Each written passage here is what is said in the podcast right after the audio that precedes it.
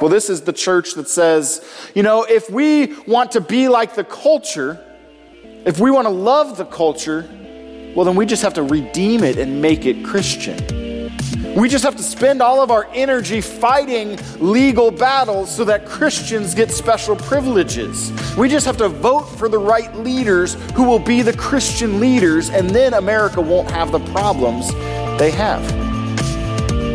We just have to expend all of our energy trying to fix what's wrong. Hi, this is Chris from The Point, a church where you can come as you are and you can text in your questions. You may not be sure what you believe about God, Jesus, faith, or the Bible, and that's okay because faith is not about having it all figured out, and God is not waiting for you to put your life together before He'll connect with you. If you'd like to find out more about The Point, you can visit our website at thepointknox.com or connect with us on Facebook, Instagram, or Twitter at The Point Knox. Don't hesitate to contact us or join us in person every Sunday morning at 10:30 a.m. We pray this message has an impact in your life or at least makes it easy for you to connect with God where you are.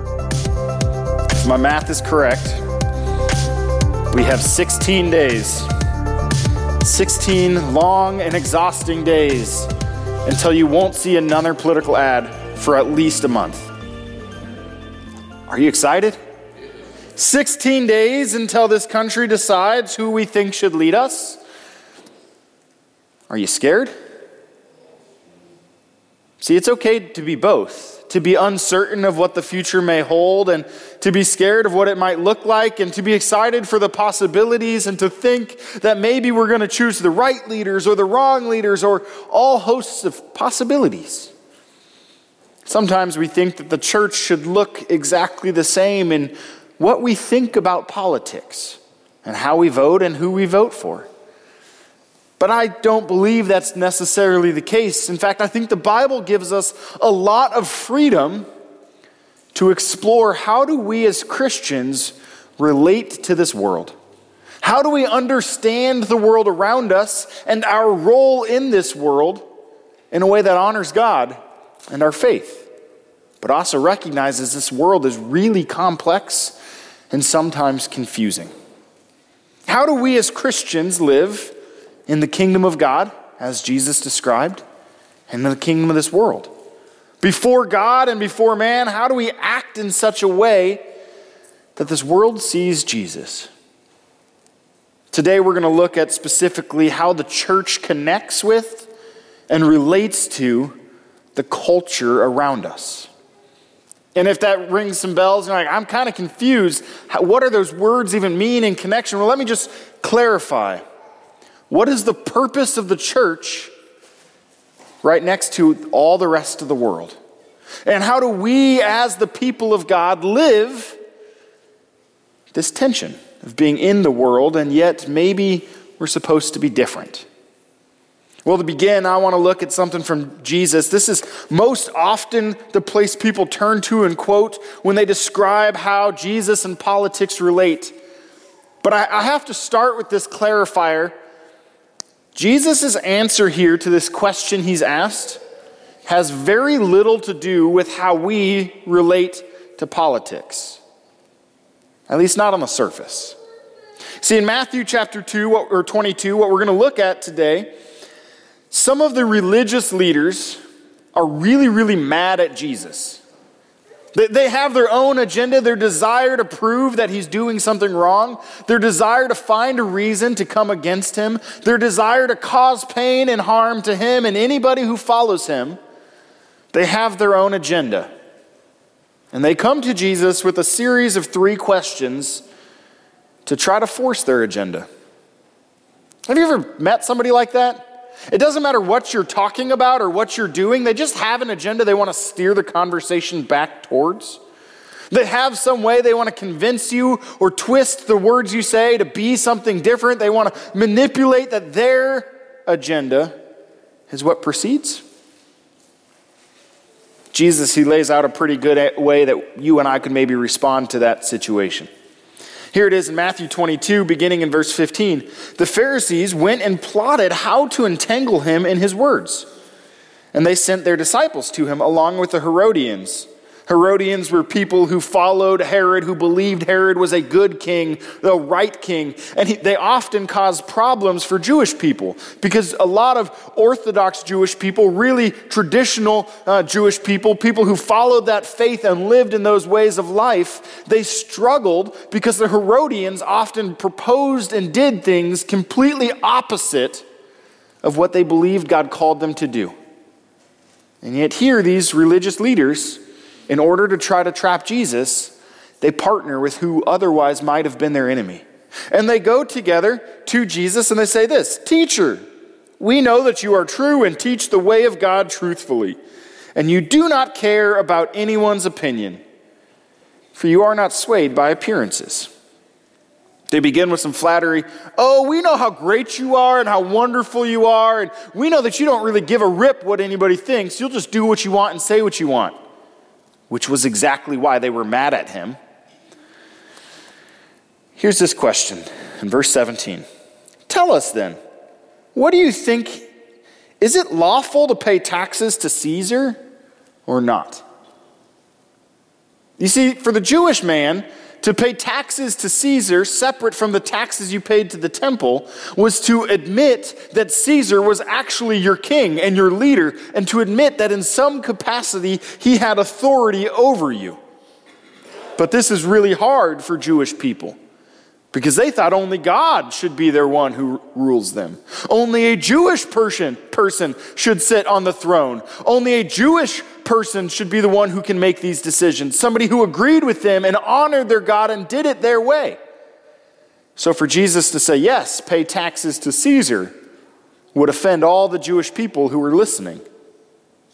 But if Jesus said no, if he answers their questions and say, Don't worry about paying taxes to Caesar. Caesar's not a real king. He's not actually the leader. He's not the one in, in control. He doesn't honor God. Just honor God and trust God. Don't worry about Caesar. Well, then all the Herodians would have a claim to say to Caesar and to the government leaders, This Jesus is inciting a revolt. He thinks people shouldn't submit to you, shouldn't honor you, shouldn't follow you. So, no matter how Jesus answers this question, it's a trap. He's doomed. All right? If he answers yes or no, he's going to be in trouble. Most of the time, when people come with their own agenda, there is no right answer. Because no matter what you say in response to somebody with your own agenda, you will be wrong. It's a trap. Jesus, he, in his brilliance, does this. But Jesus, aware of their malice, said, Why do you put me to the test, you hypocrites? Show me the coin for the tax. And they brought him a denarii, which was about a day's wage, one day's work.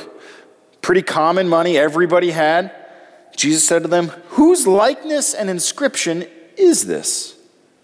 They said, Caesar. See, the money itself had Caesar's face on it. And not only this, it also had an inscription that would pay uh, honor to Caesar as king, and in some cases, even as God, as a deity. Here's this coin that has money, or this coin that has the face of the government on it, and claims to be the words of God, the, the thing that's honoring God. They said, well, Caesar's face is on it. So then Jesus without answering their question, completely sidesteps it altogether and avoids it. When you find yourself trapped by somebody who has their own agenda, you don't have to engage in their questions. You can control the terms and say, I will not go there. That's acceptable. He responds, he says, Well, then render to Caesar the things that are Caesar's, and to God the things that are God's. When they heard it, they marveled, and they left him and went away. This first of the three traps here in Matthew, Jesus answers really simply. Well, if Caesar's face is on it, give to Caesar what belongs to Caesar, give to man what, or to God what belongs to God. Now, throughout history, in many cases, this has been used as the primary reason to say, well, what is the relationship between the church and the government, right? What is God's and what is Caesar's? How do we know what we should give to the government and what we should give to God. How do we draw that line? Now, that's something we can and should and will here in a moment look at in response to this. But we have to first recognize that's not why Jesus responded this way.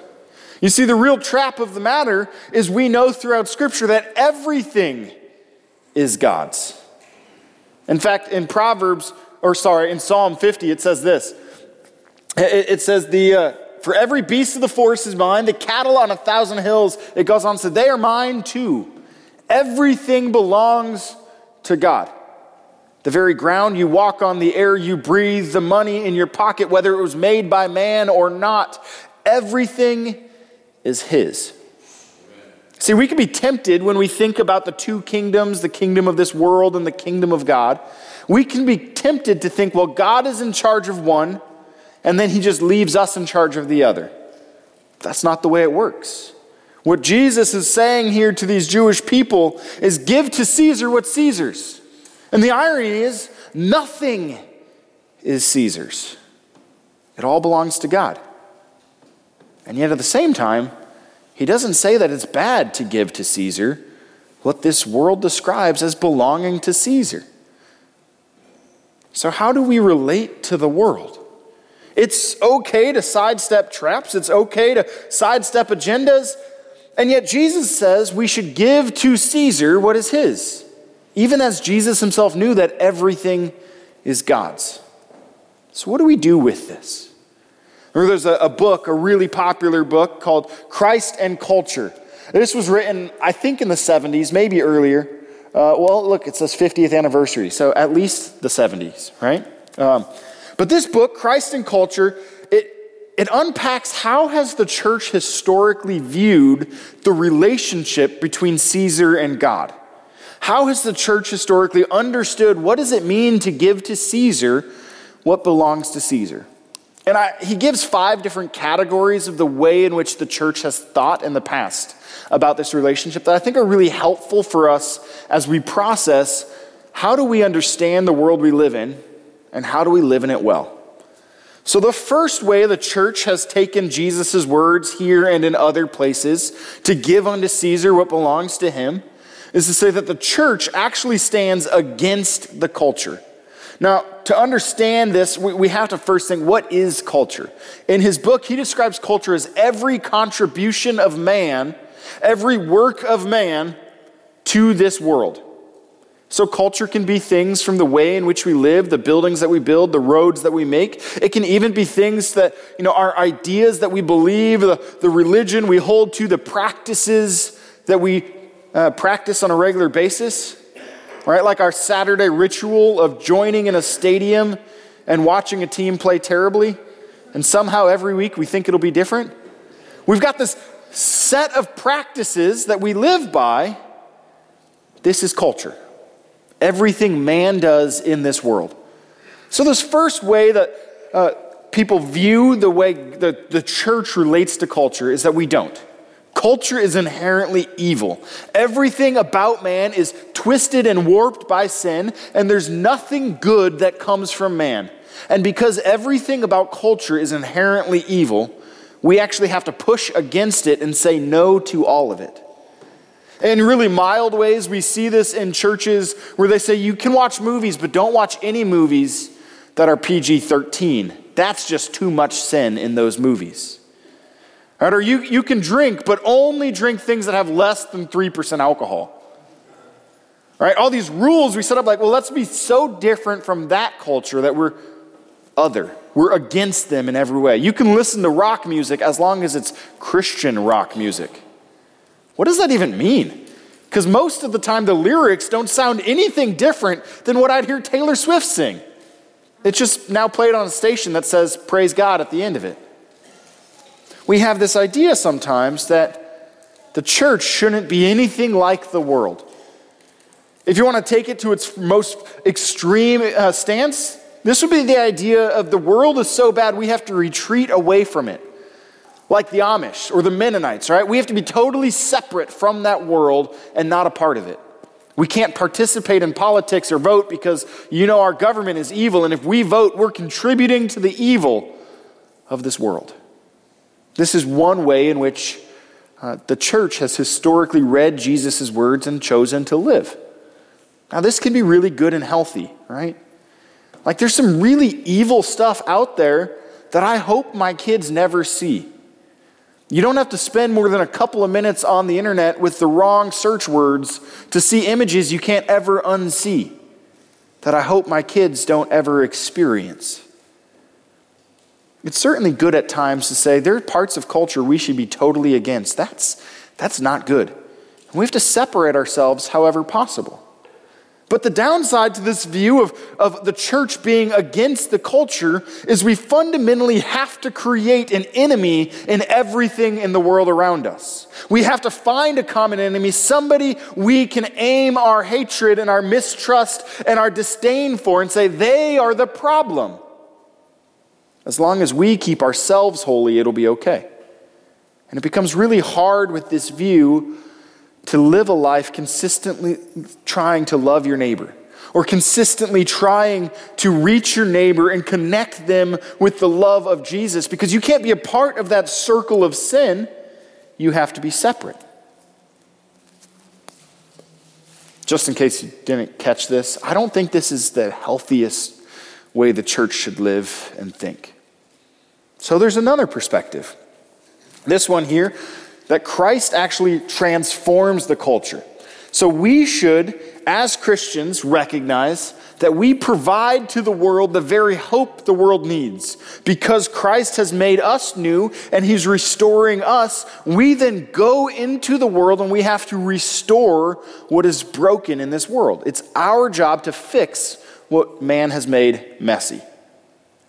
What does this idea look like? Well, this is the church that says, you know, if we want to be like the culture, if we want to love the culture, well, then we just have to redeem it and make it Christian.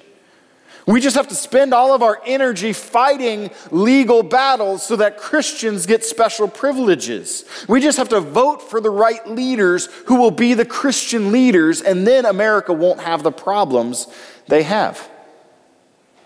We just have to expend all of our energy trying to fix what's wrong. Anybody know somebody who's a fixer? Like, you ever been in a relationship with somebody and you're like, I'm having a really rough day? And they're like, you know, it's probably because you went to bed too late last night. Thank you. I'm really tired today. Well, it's probably because you didn't drink enough coffee. Here, have some more. I mean, first off, that's always good. But wouldn't it really annoy you if every time you had a problem, every time something wasn't good, someone's like, well, I can fix it. I've got the answer. Or you just need to try harder, pray more, do this, do that. Right? If you were friends with that person who always tried to fix you, you would quickly not like that person. See, the truth is, if we as the church exist to transform and change everything about the world, what we're fundamentally saying is nothing you do is worth anything unless you do it the way we think you should. Nothing you do, nothing that exists outside of us is good in any capacity unless we deem it worthy. It's pretty condescending, and it can be really challenging. Because what happens when the church seemingly fails at transforming the culture? What happens when we do all of our hard work and we vote for all of the right people and nothing changes? Then what? Christ against culture, Christ transforms culture. But there's another one Christ above culture. This view looks at Scripture and sees the church as fundamentally, inherently better than the rest of the world. And given the authority by Jesus through his death and resurrection, we can simply declare what is true and how we want people to live and what we think the world should be like. And it doesn't matter if you question or disagree or have any kind of doubts, what the church says is, and you have to submit to it. You ever experience this kind of church? We have the answers. It's not our job to fix the world, it's our job just to tell the world what is and is not. And you have to deal with it. If you've ever been part of a Roman Catholic church, this is the view that they collectively, not all individually, but collectively hold. Right? The Pope is this person in authority who can speak and declare, and everybody else simply has to do as he says and follow suit. And so when the Pope declares on behalf of the Catholic Church something to be moral or immoral, every Catholic around the world has to submit and agree. They have to contribute to, well, that's, that's who we are, that's what we do. And not only this, for the, the Catholic Church, part of the reason the church throughout history has been so painful is having this model of the church is simply above the world in every way. The church was able to make decisions that were really harmful. Have you heard of the Crusades? Or the Spanish Inquisition? Moments where the church thought their authority was so great they could do whatever they pleased on the world around them with no consequence in the name of Jesus. Surely we don't have churches today believing they can do whatever they want with no consequence, right? Christ against culture, Christ transforming and changing culture, Christ above culture. Then we get to this next one Christ of culture. What this says is that God has redeemed man and he's put his spirit in us. We were made in his image. And because we're made in his image and Jesus has redeemed us, we actually can see the good in the world apart from Jesus. We don't need Jesus to see good in other people. And so, as long as you're a pretty good person or a pretty good church or a pretty good culture or a pretty good community, that's good enough. Oftentimes, churches that hold this stance, they elevate the role of doing good works as the primary purpose of the church.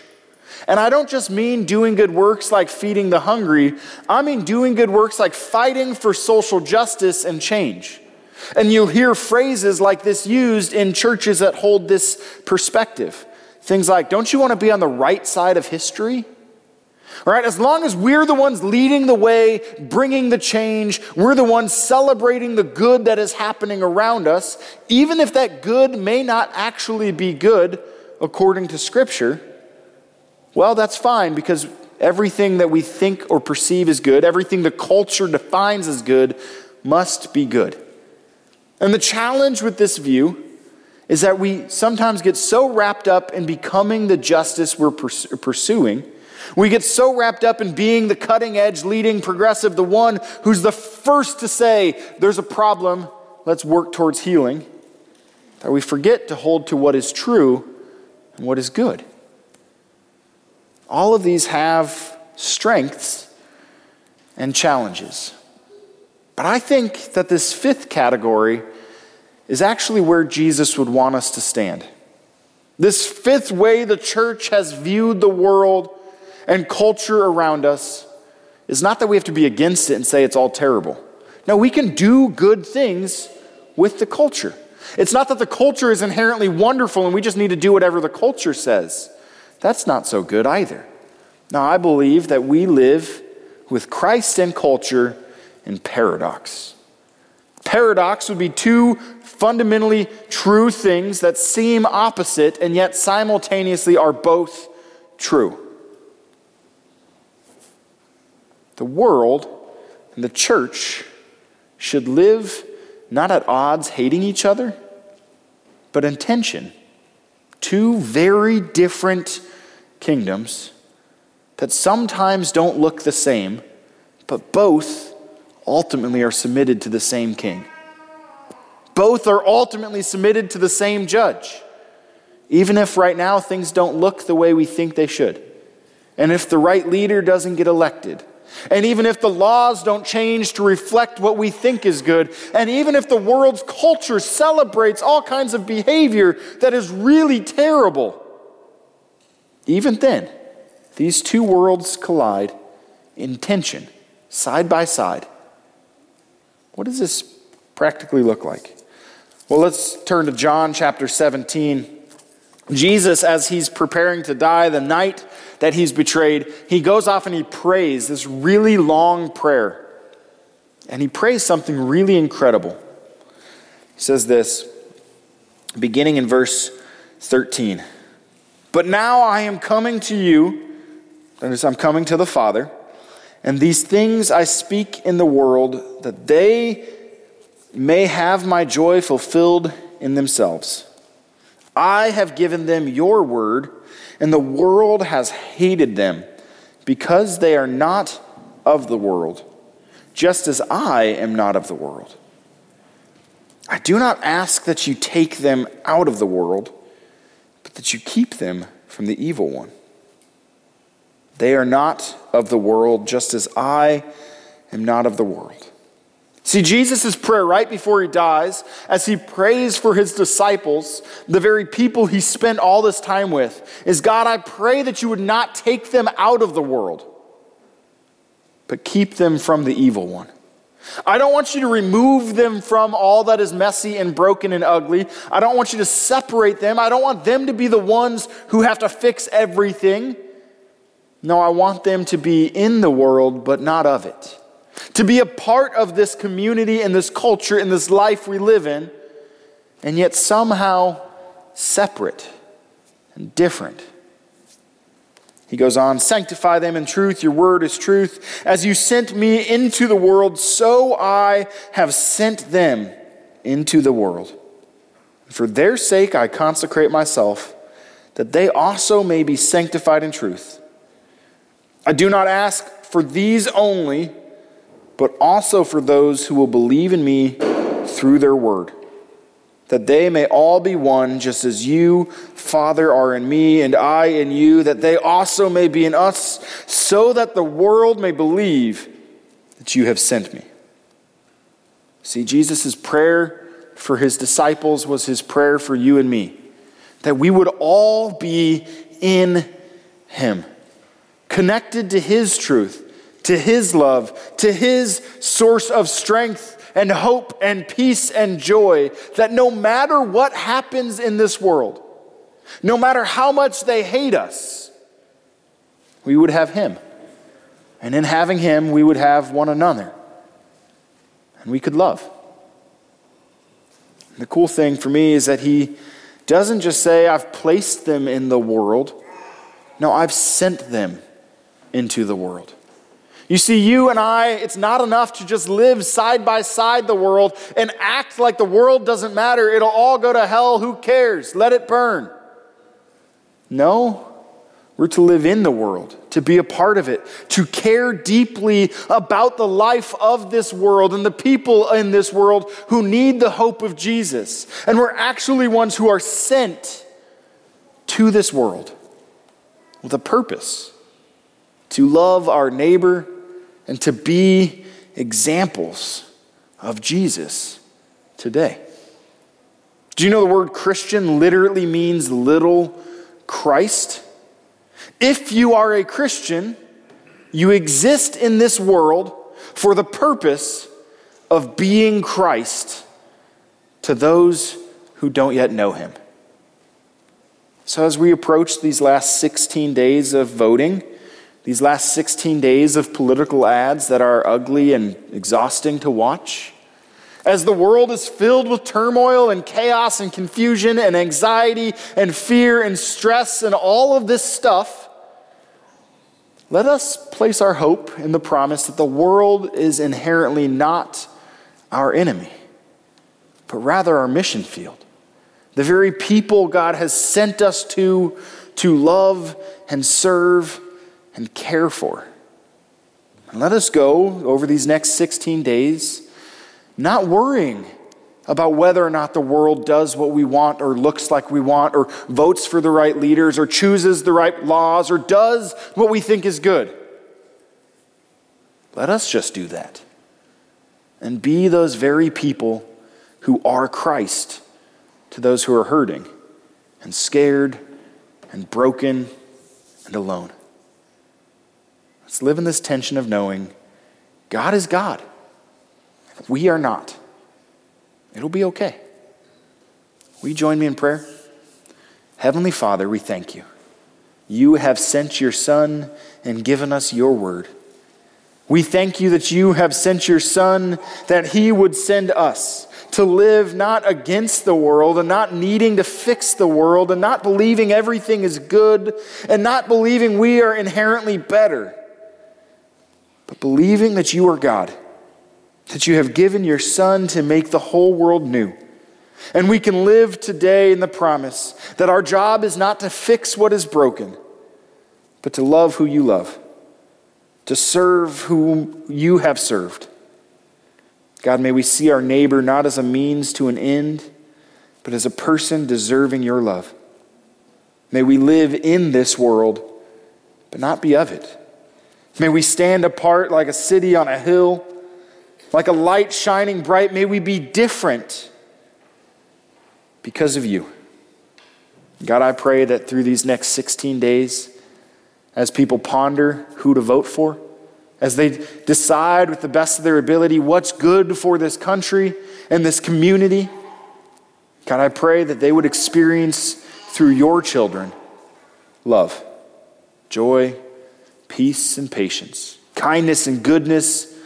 God, that they would experience through your people the freedom that comes from knowing you are God. It'll be okay. We pray all of this in Jesus' name. Amen. I actually received a phone call earlier this week. Speaking of questions texted in, somebody said, Hey, I've got a question for you. I said, Okay. And she was debating with her daughter if it was too early to start listening to Christmas music. So, yeah, that's the answer. Yeah. Yeah. Specifically, if it's like Santa and jingle bells and all that stuff, definitely wait, please. If it's about Jesus, I mean, I've got some flexibility there. So, this is the part of the service where we respond to your questions that you texted in.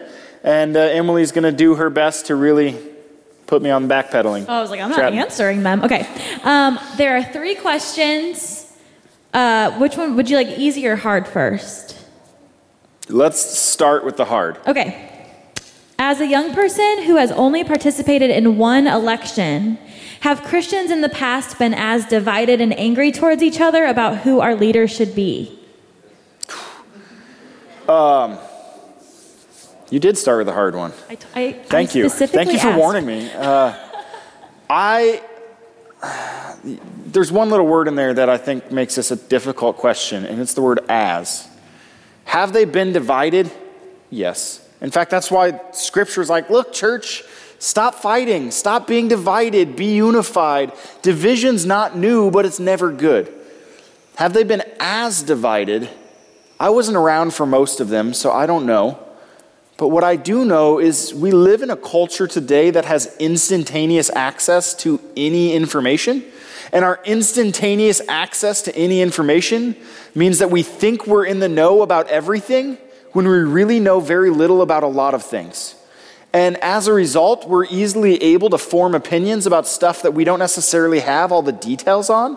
We're able to form opinions that can kind of get stuck in these little vortexes of our own thought bubble, and we just get further and further and deeper into that thought. And, and so I think some of our habits today are certainly unhealthy enough that we might be more divided than we've ever been before. Um, at the same time, we know the answer to division is not proving somebody right or wrong on Facebook. The answer to division is drawing closer to Jesus together. So we have the same opportunity to be less divided, but we might quite possibly be more divided. Awesome. No, that's not. Not awesome, awesome but. Okay. Oh, um, the next question is actually about uh, carpooling, finding rides to church. Cool. Not i mean i don't know how do we address that right now. Besides if you are someone who is willing to kind of be on that kind of team yeah. there's a need for that sometimes. We don't formally have a team for carpooling uh, largely because if we formally had a team we'd have to formally have insurance covering that. Uh, i don't want to pay for that. Secret so, team. uh, unofficially uh, for the sake of insurance. If you want to help and serve and bring somebody to church, that'd be wonderful. Maybe they're your neighbor, maybe there's somebody else from the point who needs a ride. I can connect you with them and let you guys figure out the details so that way we don't have to have insurance. Yeah. Last question. Do we need to bring anything to the bonfire? Chairs, drinks, etc. Great. Uh, yeah, bring, bring your own drinks, uh, bring your own chairs. We'll have a few lawn chairs, but not a lot. Uh, we're still in the process of finding and ordering the furniture we'll have out there long term. So if you have lawn chairs, that'll be ideal. And most importantly, the thing to bring would be a friend, a neighbor, somebody else who you just want to spend the night hanging out with and burning stuff with. All right? Excellent. Those are all the questions Cool. today. Cool. If you have questions, you can continue to text them in. That number's online all week long at thepointknox.com. Uh, we'll either respond to them later in the week on Wednesday night for our point leftovers, or next Sunday morning we'll respond as best as we can. All right. So nothing else, no announcements. We're good. good. Cool. Well, then receive this blessing. May the Lord bless you and keep you. May He make His face shine upon you and be gracious to you. May He look upon you with favor and give you His peace. Amen. Have a good week.